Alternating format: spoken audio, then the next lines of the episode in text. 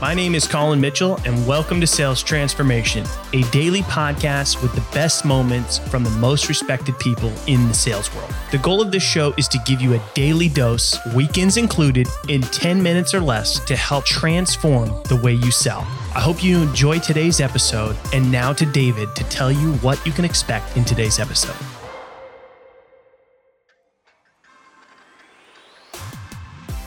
It's hard, but doable. Collin is back with Shawn, and today they discuss more about the ins and outs of personality insights in selling. Collin breaks down what each of the four DISC profiles would normally ask to a seller, and further explains that it may be challenging, but finding a buyer's personality type is doable with or without a platform. Find out more in this latest episode of Sales Transformation. We learned on the battlefield that battles were not won and lost in the field; they were won in planning and preparation. And so, a lot of what you're talking about that Humantic can do is get into social media, especially on LinkedIn, and figure out all of this stuff beforehand. But if I don't have the platform and I'm on LinkedIn, how do I learn whether the person I'm about to reach out to is more than likely a D, an I, an S, or a C? What am I looking for in their posts and their language that gives me some insight? So maybe it's not entirely certain, but better off than I would be just trying to get on the phone and guess. Yeah, I mean, the, the honest answer is it's it's really hard. It's really mm-hmm. hard, um, and it does take sort of a lot of practice and expert level to to be able to to identify these these type of things. Um, but you know, you can you can look for certain things like you know a D type person. You know, they're gonna they're gonna say things like, "What do you want?" or "What's the price?" Right, and they're gonna be more like very direct. Um, you know, a, an I type um, are going to want to know more about you and your clients and you know stories and customer success you know stories and, and such um, and, and those are a couple of examples right so you can pick up certain things of you know a and a D type might want to know more about what uh, an I type more about who, and then you know more of a, a C type would would I know how, and and and and S would be more like why, right? So like how they ask questions or what they are concerned about. So you know, reading their LinkedIn profile yourself might be very challenging, but you know, in a cold call. Uh, or on a discovery call, you can start to pick up on some of these things. You know a, a D type is going to be very high volume slow speed you know an I type is going to be more high volume fast speed. So even like tone of their voice um, you know a, a lot of people who followed DISC selling for a long time would identify you know based on how they sh- shake your hand right? Is it more like jabbing and firm? Is it more like extroverted or closed? Um, you know uh, are they a little bit more reserved um, things like that. So these are all things that you can pick up on to identify their personality type. But the reality is, is it's, it's very challenging. It's not easy. And then if you're doing it virtually, it's it's even a bit harder. So it sounds like the phone is the best way to do this, or a Zoom meeting, or better yet, I'm sure an in-person conversation. So if, if I'm segmenting, prioritizing has to come from then being able to look at a subsegment and figure out is this a D, an I, or an S, or a C. So if yeah. I've figured out who they are.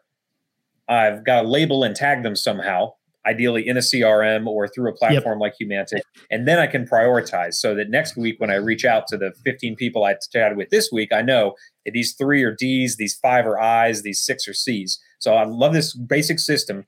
It all starts again from knowing what type of salesperson am, am I first.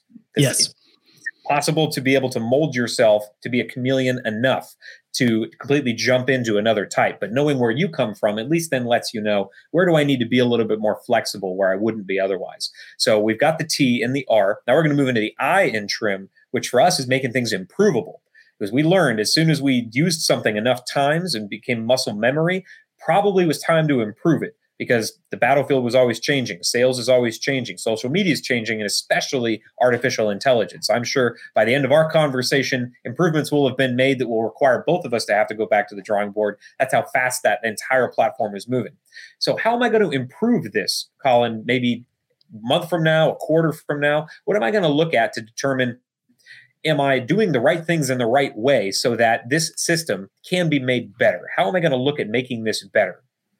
Yeah, I mean, it starts with being able to track and measure it, right? So if you are, and and, and you know, assuming you're not using something like Humantic, right?